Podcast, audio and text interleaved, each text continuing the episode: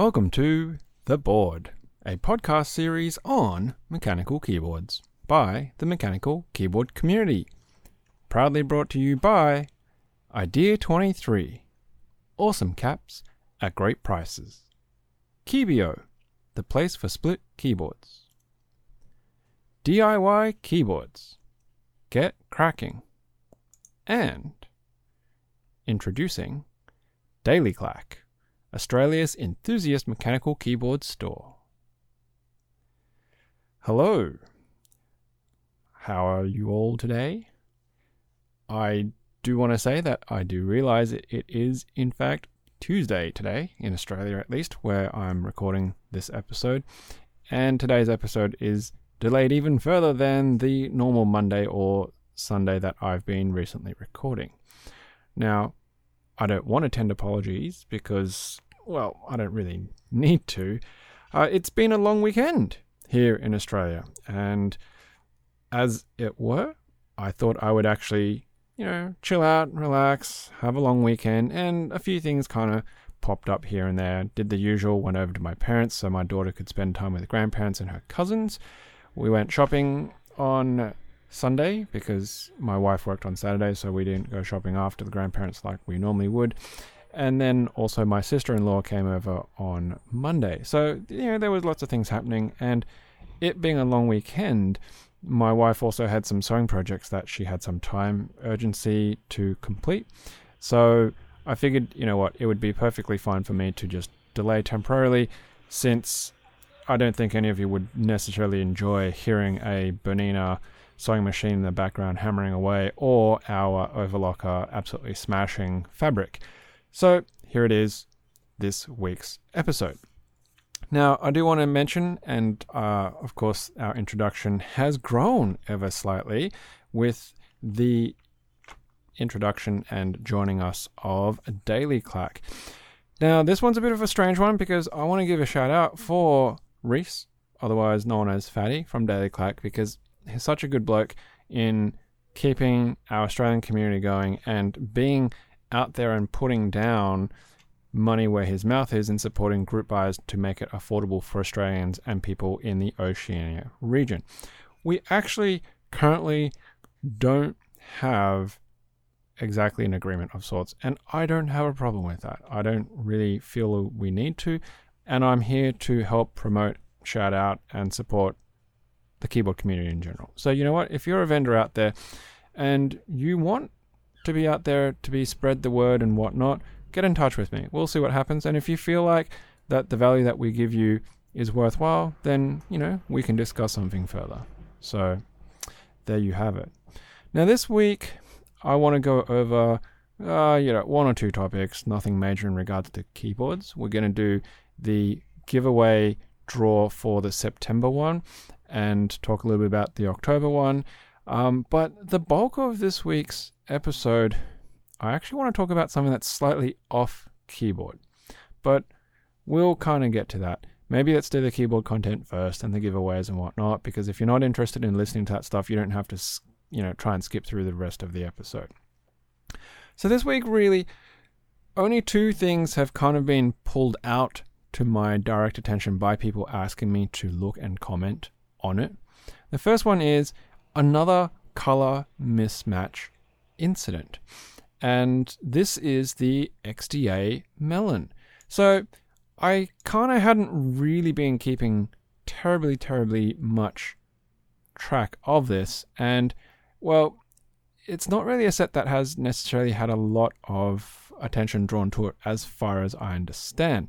So XDA Melon, it's the XDA XDA profile. There's some couple of pictures here where the colors within the set itself are well, they don't they don't sit very well. The tones and things like that, they're not even consistent. So it's a it's a watermelon based set and I can kind of see the pinks and the reds to indicate the flesh and then there's like this darker tealy green kind of color which is I suppose closer to the the skin, the flesh of the watermelon, and then there's this sort of even weirder paley color offset.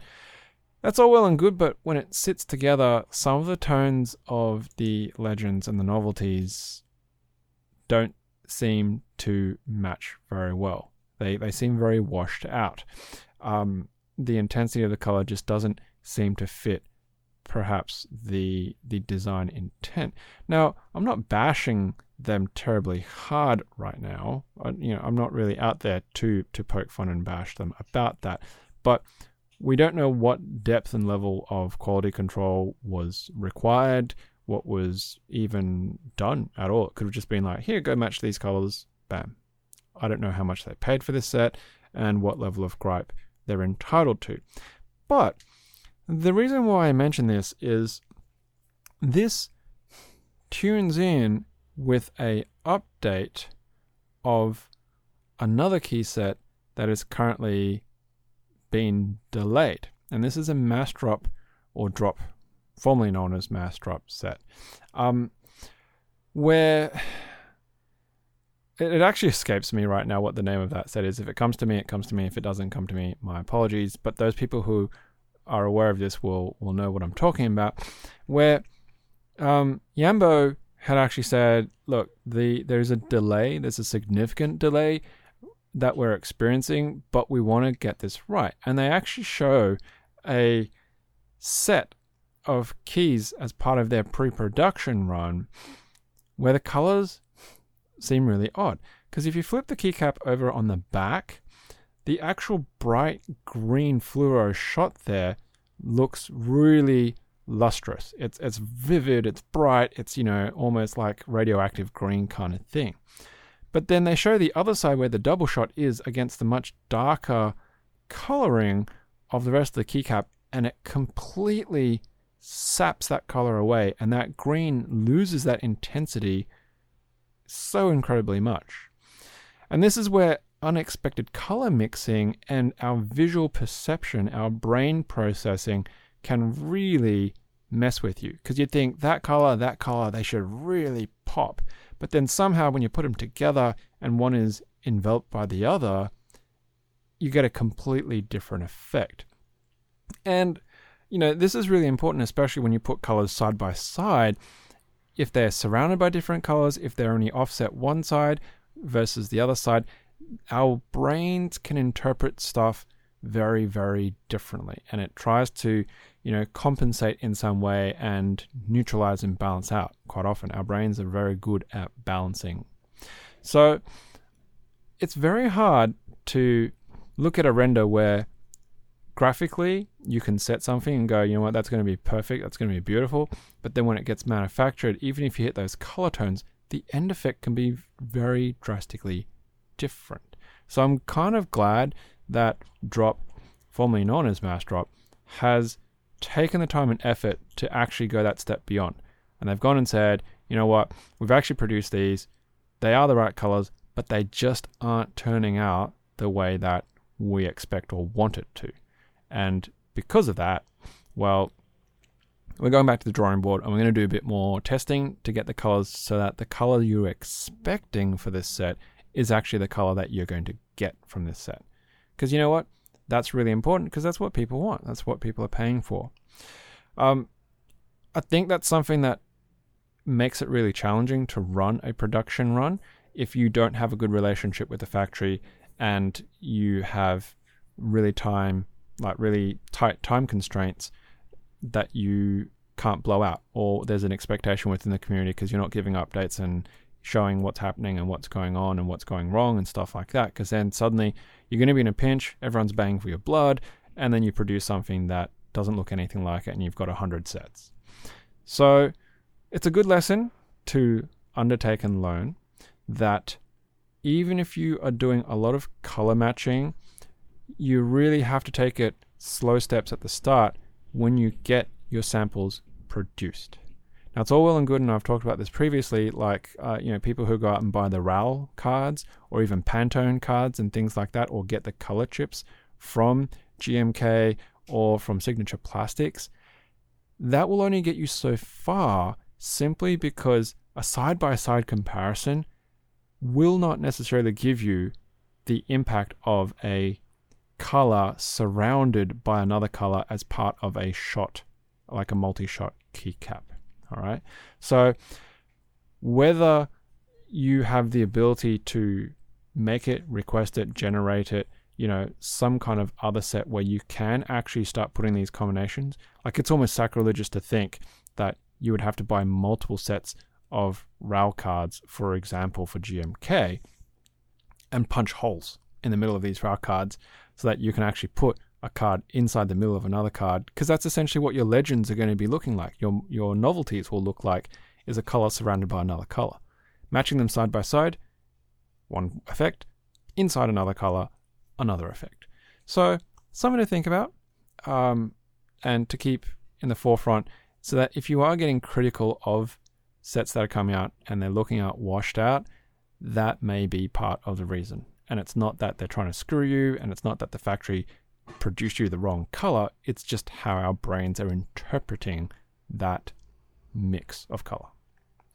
So, while we're still on the topic of key sets, this one's a little bit different because what I'm talking about is the schmozzle of SA symbiosis through the Kono store. Man, that's uh it's a really really interesting one. So the context here is that people started receiving an email that they were going to cancel some orders.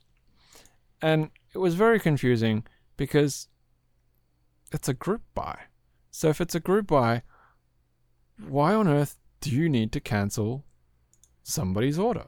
It doesn't make sense, right? It just doesn't make sense because if you've been keeping tabs and you've been invoicing people and you have their payment or their deposit for the actual set, surely you would have a very good understanding of what was actually happening with that particular group buy and how many sets that you would require for the base, the alphas, you know, and so on and so forth. So Kono had just sent out a whole bunch of stuff, and obviously people were getting a bit concerned. And then there was an update, and the update, in brief, says, Hello, we're popping in to provide some context on cancellation. Most importantly, they're not widespread. We've made sure to preserve older orders this issue shouldn't affect other vendors. 20 to 30 of the newest Kono orders amounting to about 2% of certain kits will be cancelled. For example, since Kono bought 560 alphas, we expect about 12 alpha kits to be cancelled. We sent an apology notification email, and our support team is active this weekend to work things out. This happened because we pushed the purchase order numbers up a few times during the group buy. At some point, these adjustments, which we made so more people could participate, fell slightly out of sync with actual numbers. We're working with Signature Plastics to have a second, smaller run of the popular Symbiosis sets early next year. This will also help us serve some of the 20 to 30 people who are affected. Whew. Okay, so let's let's break this down. Let's try and digest some of the components of that statement. The facts are it was a group buy. The second fact is it looks like Kono bought an overhead. Now, I don't know what they had reached when the group buy closed, but they're making a statement that Kono bought about 560 alphas. The way it sounds like to me is that, and, and some people within various community circles here have basically said they've gone and upped the amount past the group buy requirements so that they could have a couple of extra sets either as emergency spares or you know cynicism market flipping stuff that they can keep in stock and when the market price goes up for them they can release them out into the wild at a increased price and earn a bit more money so, okay, you know what? That's okay. That's perfectly fine if you want to do that and you engage in that kind of practice. Whether it is you buying emergency sets in case sets get screwed up, and that's perfectly legitimate. And that's actually a really good strategy to undertake. Um, but then this is where it gets weird because, as I say, inverted commas, we push the purchase order numbers up a few times. Why? I don't understand. You pushed them up. So does that mean you were faking the number of orders that people were making? Were you inflating the actual purchase amount so it looked like it was closer to hitting MOQ so that people would be more inclined to jump on to it because they were concerned it wasn't going to hit MOQ? If that's the case, uh, you know, it's it's a bit shady, right? You know, because you're you're manipulating people to try and make this set happen, depending on how big these pushes were. Now, the second part of to this, which was in brackets, was which we made so more people could participate. What does that even mean? If the purchase order numbers were lower, right, and you hadn't pushed them up, how does that prevent people from participating in a group buy? And of course, that reflects back to what I'm saying in did they artificially inflate them to make it look like they were going to hit MOQ or to claim that they went over MOQ? But wait, if it hit MOQ, why would they need to cancel? Is it because the actual number of purchases were lower than MOQ? But if it was lower than MOQ, then that set would not have been produced. So everybody would be cancelled and not 2%. But if it was over MOQ organically without your inflated numbers, then why would you need to cancel any sets? So it's a bit of a weird circular kind of thing that's happening here. Now, when you say that the numbers, the adjustments, fell slightly out of sync with actuals, how? How does it how does that even happen when you have people's orders and invoices and money? You have records of this. Now somebody had said, you know, their Zendesk or whatever was busted and some of their messages took over a month to to deal with. All right. So if your tracking system failed if your tracking system had failed and whatnot, you should say that, right? You shouldn't be talking about weird adjustments because that just throws a lot of things around that make no sense. And at the same time, if your Zendesk stuffed up and you're going to be under, I don't think it's very fair for you to be canceling people who, on good faith, had put in their time, effort, and money and said that they were willing to get this at the normal time for this production. Now, the the wording here is really, really interesting, and it's kind of unpleasant because in their first paragraph it says this issue shouldn't affect other vendors. Now, for me, I think that's not cool. The fact that you're actually playing towards vendors, right? Rather than individuals.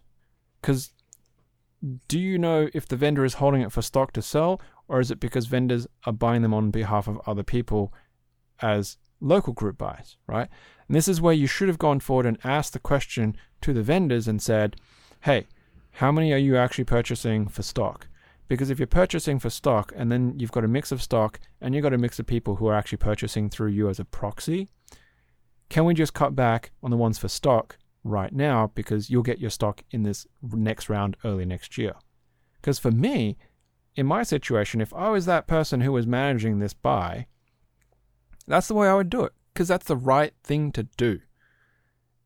Sure, the vendor might not be happy because they're not going to have stock to sell, but I think for the people, for the community, the right thing should have done that you should have done would have been to look after the people first who'd actually made commitments and paid you your money. Yes, a vendor has paid you as well, but it's for stock.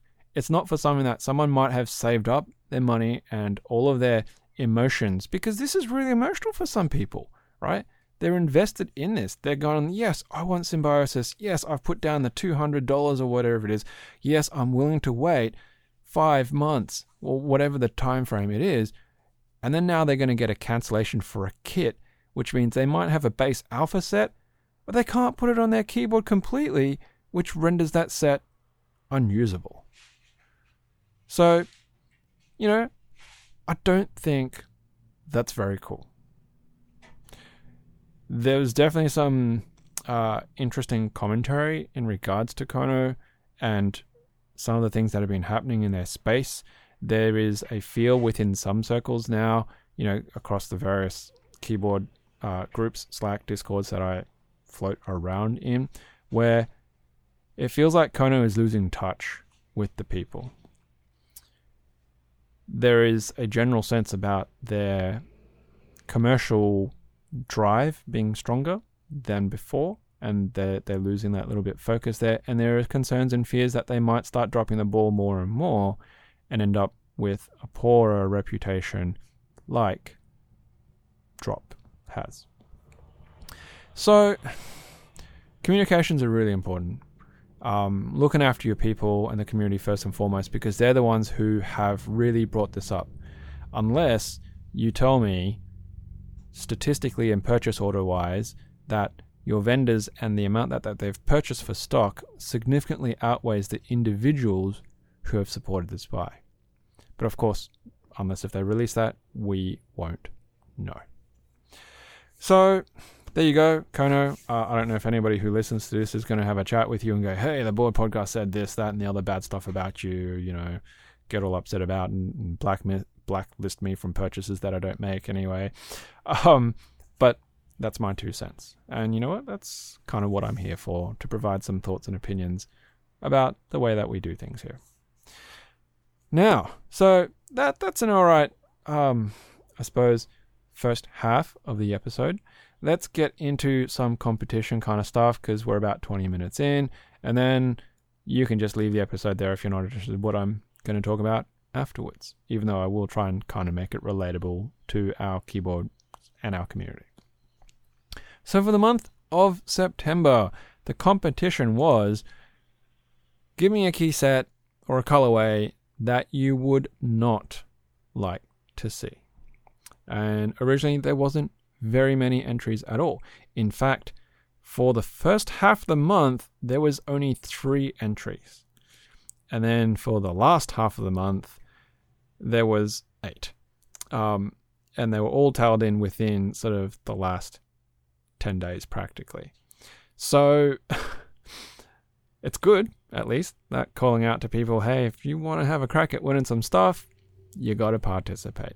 So let's get into it. Now, because I was kind of chilling out, um, I haven't actually copied and pasted some of these, but you know, that's just how it is. So, Gareth is a color blindness test set, which is color pad printed, each keycap individually a test pattern, a color test pattern, and it would look like a petri dish.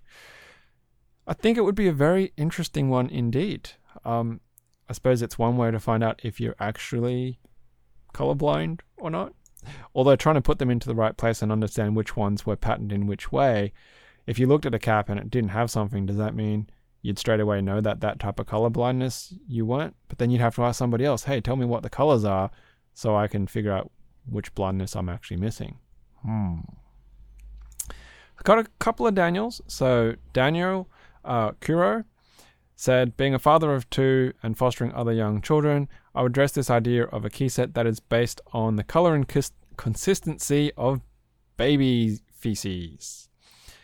Having had a child of my own and been through it, the color pantones that uh, Daniel had actually put here are very reminiscent of those days that I've been through. Um,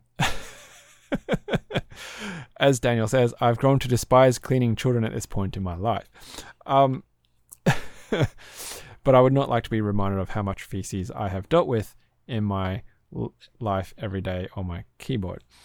Uh, the reminder of that would be on the keyboard as opposed to actually feces on a keyboard that he's had to clean off. So um, we're talking about Pantone 4495 PC uh, Pantone 449 PC, as well as an accent of using Pantone Black too. And if you can have some novelties, which would be like a gross green or brown with corn sticking out of it, um, or other hard shelled food. And even reading that, I I'm going to say I get that visualization straight away. And if you have to, then I think Daniel needs to be congratulated on that. Now, I have a Daniel, another Daniel, Daniel Kuba, um, a bubble wrap key set. So you would cut out and adhere bubble wrap to each key. So it could make a very satisfying and tactile pop on bottoming out, but only once. Um, and a sticky hand key set. So you know those like those toys that are on that stretchy gummy stuff where it's sticky and you can throw it out and it sticks onto surfaces and then slowly peels off and bounces back. That's the thing that Daniel's talking about. If you made keycaps out of that, because it would collect dust at a tremendous rate and slow down your typing to a crawl, especially because it would be really mushy. Um, and the third suggestion there was a buttered popcorn colorway, which was a splotchy yellow and off-white off-white key set, perfect for clacking while reading juicy RMK drama. Um, mmm, yummy. I think the sticky cap one would probably be a horror nightmare for people, especially food particulate, animal hair, and small children type of activities. So, hmm. Now, uh, Kim says that his entry is any gaming mainstream mech default key set with the stencil Eurostile extended trash font. uh, you know, it, it's it is such a standard OEM thing out there now, the gamer keycaps. So yeah. Now Bram's entry is um it's called GMK Cheetos, standing for Gore Monstrosity Keyboard. Uh, it's black on white, double shot, but it's designed to be as worn down as possible. So it's pre shiny look like ABS, um, and it comes with a fingerprint already on it. And the corners of the keycap are printed so it looks like it's cracked. And then there's like yellow orangey dust actually embedded in the keycap, so it looks like Cheetos dust is everywhere. And then the legends are going to be slightly off center in the gaming font that Kim is talking about, and slightly faded to indicate where. Um, and then there's fine lines randomly across them that remind you of hair. It's basically a keycap that you would look at and go, oh, and you want to clean it, but then you can't because it's actually manufactured into the keycap. Ooh, that that'll give some people um, nightmares, I would say. Now Dominic says DSA Mucus, now featuring all your favorite mucal hues. Alphas available in nasal mucus, uninfected, and new virulent green, and modifiers come in intestinal lining and stomach mucus. This round, the novelties are available in earwax brown for the EU and NA regions and dry earwax yellow for the Asia and African regions. The color is locally sourced and to cut carbon emissions, we're localizing. It's not a deal you don't want to miss out on. But doom ching. Lovely pun there, Dominic. Um, Taylor has a keycap set called GMK. No, sorry, it's it's a D. It's a XDA, but it's XD Hey, H A A A Y. Um, and it's basically the color of um, hay. um, it's a celebration of long summers, the scent of cow manure lingering in the air, the cacophony of farm equipment droning in the distance, and boredom. So we're looking at a Pantone of 12 TAC 0418 TPX hay and 2285C of grass, and it would only be 40% because nobody needs number keys. Alphas are hay with grass legends, mods are grass with hay legends, and there'll be an Arama artisan because it's not a real keycap set without one otherwise. Um, the MOQ will actually be the number of cattle in a field, and the cattle will be counted at the end of summer. Uh, the group buy concludes at the end of summer, and the projected ship date will be when all the cows come home. So, very, uh, very inclusive in regards to how that set is going to be run. Um, George has a a visual monstrosity. Uh, it doesn't really have a name, so I I called it hyper watermelon, but George says maybe flesh plus mucus. Um, it's kind of like a watermelony pink, but it has a bright limey, greeny, yellowy alphas. It actually kind of hurts my eyes to try and read the legends because of how bright and clashing the colors are.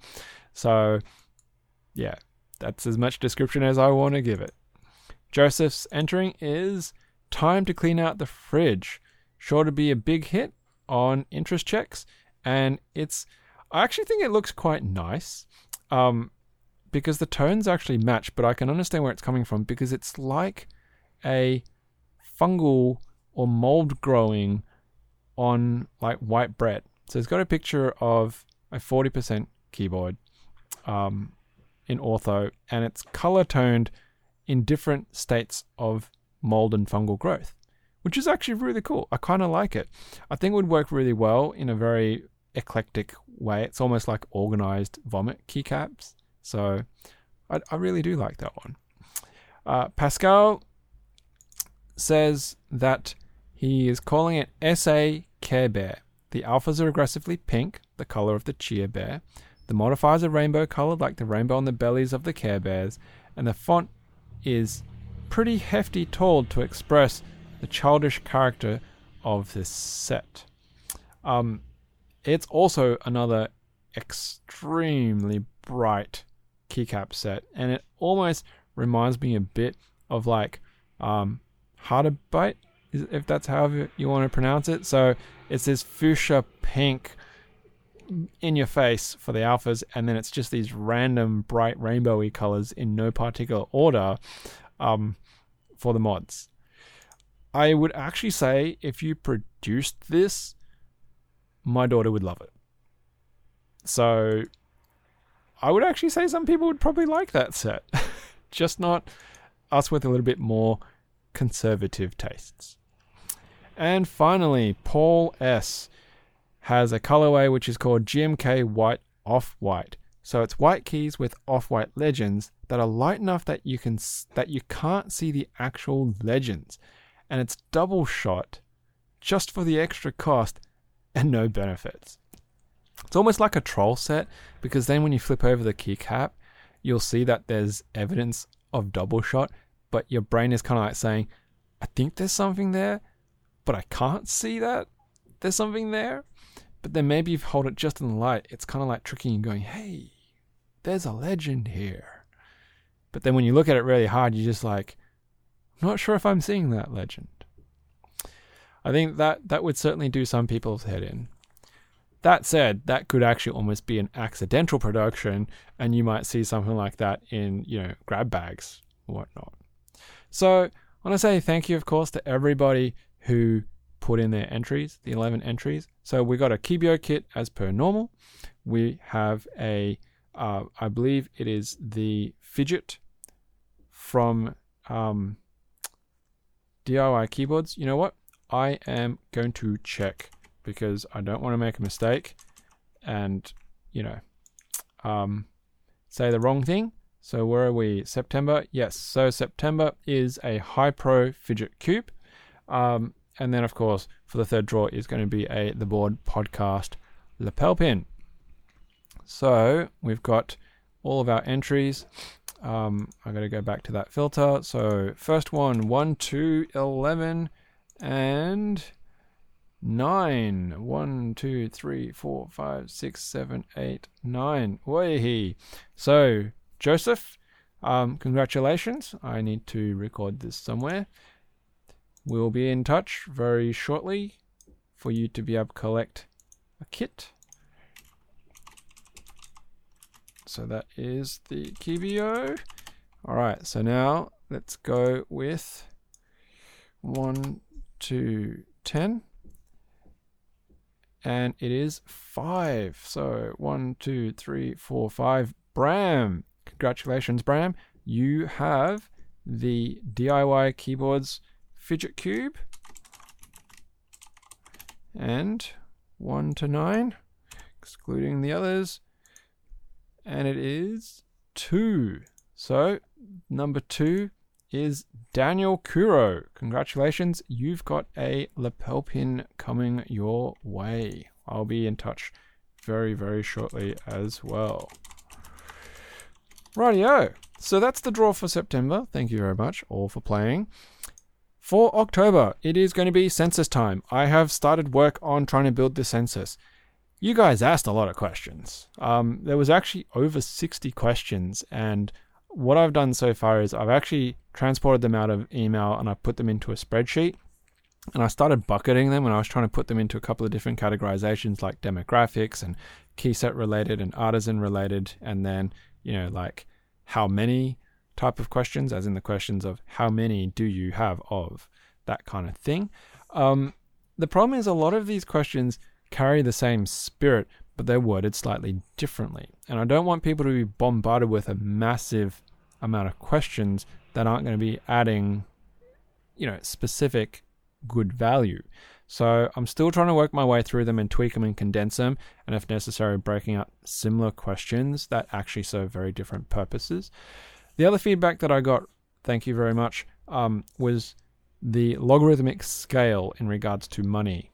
So quite often, you know, if you get these kind of censuses, they might say, well, how much money do you spend on average per week, per month, per year, or whatever? And it'll be like zero to 100, you know, 100 to 200, 200 to 500. And, and these values may not necessarily represent very well because it's bucketing quite large arbitrary brackets. So the request was, you know, like a 0 to 10, maybe like a 10 to 20, a 20 to 50. So the scale increases and, and isn't nonsensical. So thank you very much for that. I will try and do that when we get into that component. Still have a couple of weeks left in this month to actually put the census together and release it. Um, it just means you're going to have to listen out for when the census is available to get in your entry by the end of the month, whenever I get that. Okay, so if you're not interested in what I'm going to talk about next, that's perfectly fine. I can understand. Thank you very much. Um, I hope you have a great week. But if you are interested in listening and following on, what I want to talk about now is some training that I'd undertaken. And, you know, my workplace puts training at quite a high importance. Uh, you know, it's it's quite a cost to take people away from work, plus the cost of actually getting the training set up and having a venue and getting facilitators to come in, and if you're going to cater it for food and things like that. So they don't take it lightly and just send people willy nilly on training. There has to be value to it. So this week gone by, uh, I attended a two-day training course, which its design intent is all about safety. And I had no real expectations on what it was going to be. Safety training, oh, you know, like they're going to probably tell us how to lift boxes and stuff like that. And, you know, make sure you think about this and make sure you think about that and don't do this and don't do that. That's the general impression that one gets from safety. Now, how this is related for us here in keyboards is the reality of the training that they delivered to us. While it had a focus on safety, I feel it's a lot broader than that. And it touches on a lot of aspects in regards to leadership. And we'd already talked about leadership in previous episodes, especially leadership in our keyboard community and the attitudes that we undertake. So I want to pass along these because, like I said many, many times, often people will just never have an opportunity to go on these kind of training courses and have these opportunities to learn these things because of circumstance, cost, and so on and so forth. So, the foundation of this is all about the way that our brains work. And and this is why I'm saying it's not necessarily lead it's not 100% safety specific, but there is some aspects of safety here that we should think about as well. And we're talking about safety from the point that there are accidents and there are incidents. Accidents are things that are completely out of your control and they just happen, right? Like a meteor falling out of the sky, crushing you to death. That was an accident. There was nothing you could do to prevent that. An incident is something that happened that you had some form of control or influence on. But against all precautions, it still occurred. And so a simple example of that is walking down a set of stairs. The stairs are in good order, but you slipped.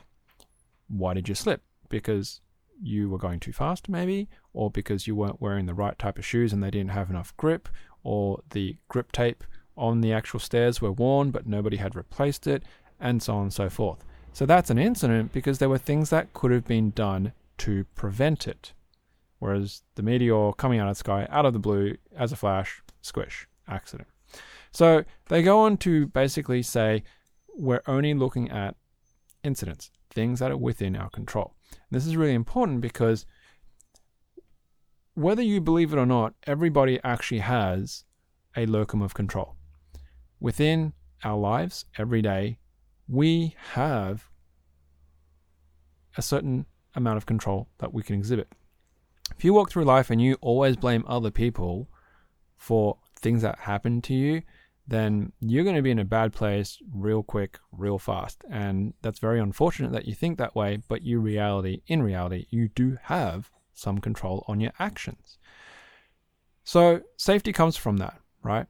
But the the principles here is it comes down to a, a foundation space of what they call the ABR model.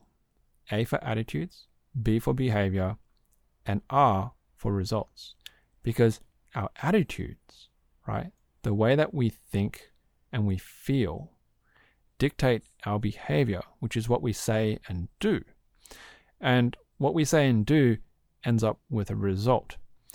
And then that result either reinforces our attitude or it can change our attitude so that our attitude once changes our behavior and then obtains a different result right? So it's it's a loop. But the loop isn't a closed loop just for ourselves. The loop also affects other people. And this is where the leadership piece comes into play. Because if I hold a certain attitude and I behave in a certain way, the result is not just that my leadership is there and, and working, other people are affected by that, they're influenced by that. And that will affect their attitude and their behavior and then therefore their results. So, in a safety context, if I'm behaving unsafe because my attitudes towards safety is poor, the result is there'll be more incidents and accidents. But then, because I'm not putting care against that, other people will be affected in the same way and go, well, you know what, that person doesn't care about safety, so why should I care about safety? And then they will be in a greater risk of having an accident, incident, and you know the the issue replicates, right? So why am I talking about this? Well, there's two parts to that. The first one is that keyboards inherently are kind of safe, but at the same time, we've already seen custom designs like the the Sol, which had an unsafe electrical design in it. And through feedback of the community and a lot of you know very strong whiplash from the community really that change was revised. And that was a safety aspect, right? And this is where the attitude of people towards safety, excuse me, um, were were in the right place. Their attitude was that's not acceptable, and therefore it drove their behavior, which to speak out, and the result was that the creator of the Sol revised the design.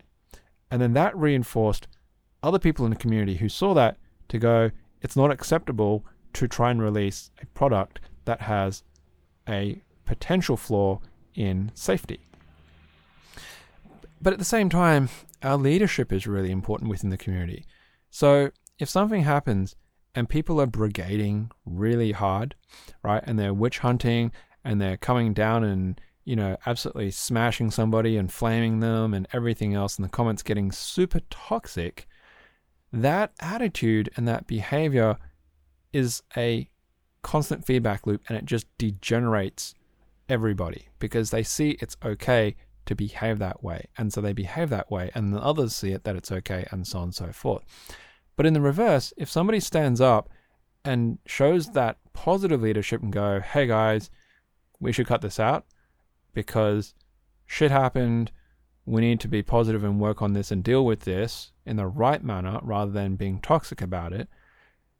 It brings other people on that journey, right? Because those attitudes drive those behaviors, which is, all right, we shouldn't behave toxically.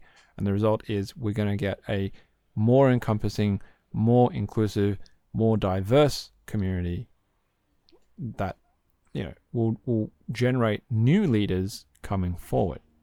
And it's the same with design, right? It's the same with sharing ideas. It's the same with same with innovation in that if somebody is like, "Hey guys, I've just come up with this really cool design," you know, I'm happy to help other people with their designs. I'm happy to release these files. So those attitudes and those behaviors drive more innovation, more iterative designs because their attitude is I'm not too worried about something ripping my stuff off because I'm confident that what I've put out there people will appreciate for it.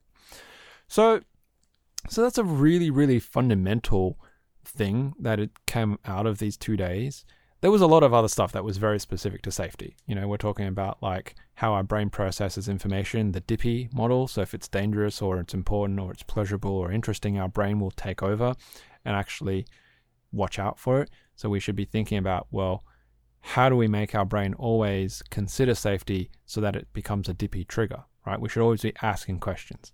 Rather than yes, no's, we should be getting longer answers so our brain can dive in and pull out and go, hey, actually, should I be engaged? Because you know what? That's actually dangerous, or that's actually interesting, or that's actually, you know, something I don't know about, so I have to think about it. And you're not going to autopilot your way through to an unsafe situation. Um, which you know, for keyboards, it's probably not not that big a deal.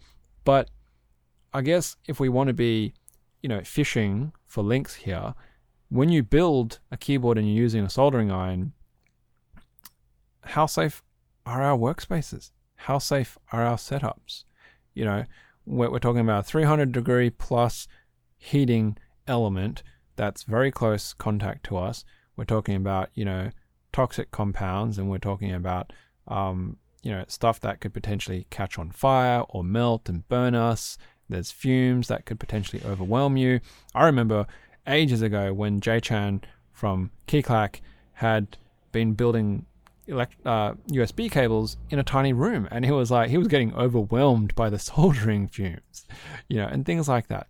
So we need to be a bit more aware of how we do what we do and being able to be also leaders in example. Now, I know that I'm guilty of this and I'm willing to admit that that I don't use any form of visible ventilation when I solder. I don't use a soldering um, ventilator, right? I don't have one of those fan things or or something that sucks away the fumes and the fumes just just just waft, right? And when I build and you see it in the videos and the streams, like I don't have any additional PPE and stuff like that. Somebody who comes along who's brand new to building keyboards, to our community, if he sees somebody who's very experienced and they don't have it explained to them, the level of care and safety that they should undertake could potentially hurt themselves. And so, if we want to be more safety conscious, you know, we should start thinking about ensuring that when new people come along on our journey with us and are start starting to build their keyboards and do hot works and soldering and stuff like that, that they do take five minutes and go and understand, okay, make sure I put my iron in a position where the holder is not going to fall over and accidentally roll a, a soldering iron onto me. And, you know, having their workspace clear of food and drink so that you're not going to get like solder splatter going into it and stuff like that, and washing your hands afterwards and wiping down your table surface and all that kind of stuff. So they're little simple things that can really mean a lot at the end of the day. Because realistically, you don't want anyone to be hurt, no matter how severe the hurt is, be it a band aid to a minor burn to a major burn or worse, right? Um, and of course, that always comes back to our attitudes towards something, which drives our behaviors, which ends up with a result. So, you know, I realize it probably does sound a bit of a far stretch on linking that back to keyboards, but modern day life is dangerous. It really is. Everything out there potentially could hurt you or kill you, practically, if you think about it. Um, so it doesn't hurt to actually be more aware of the way that we act, behave, and think, both in safety and in general with our leadership behaviors and the community on how we want our community to be. So there you have it. Um, you know, if you think that was absolute bollocks, sure.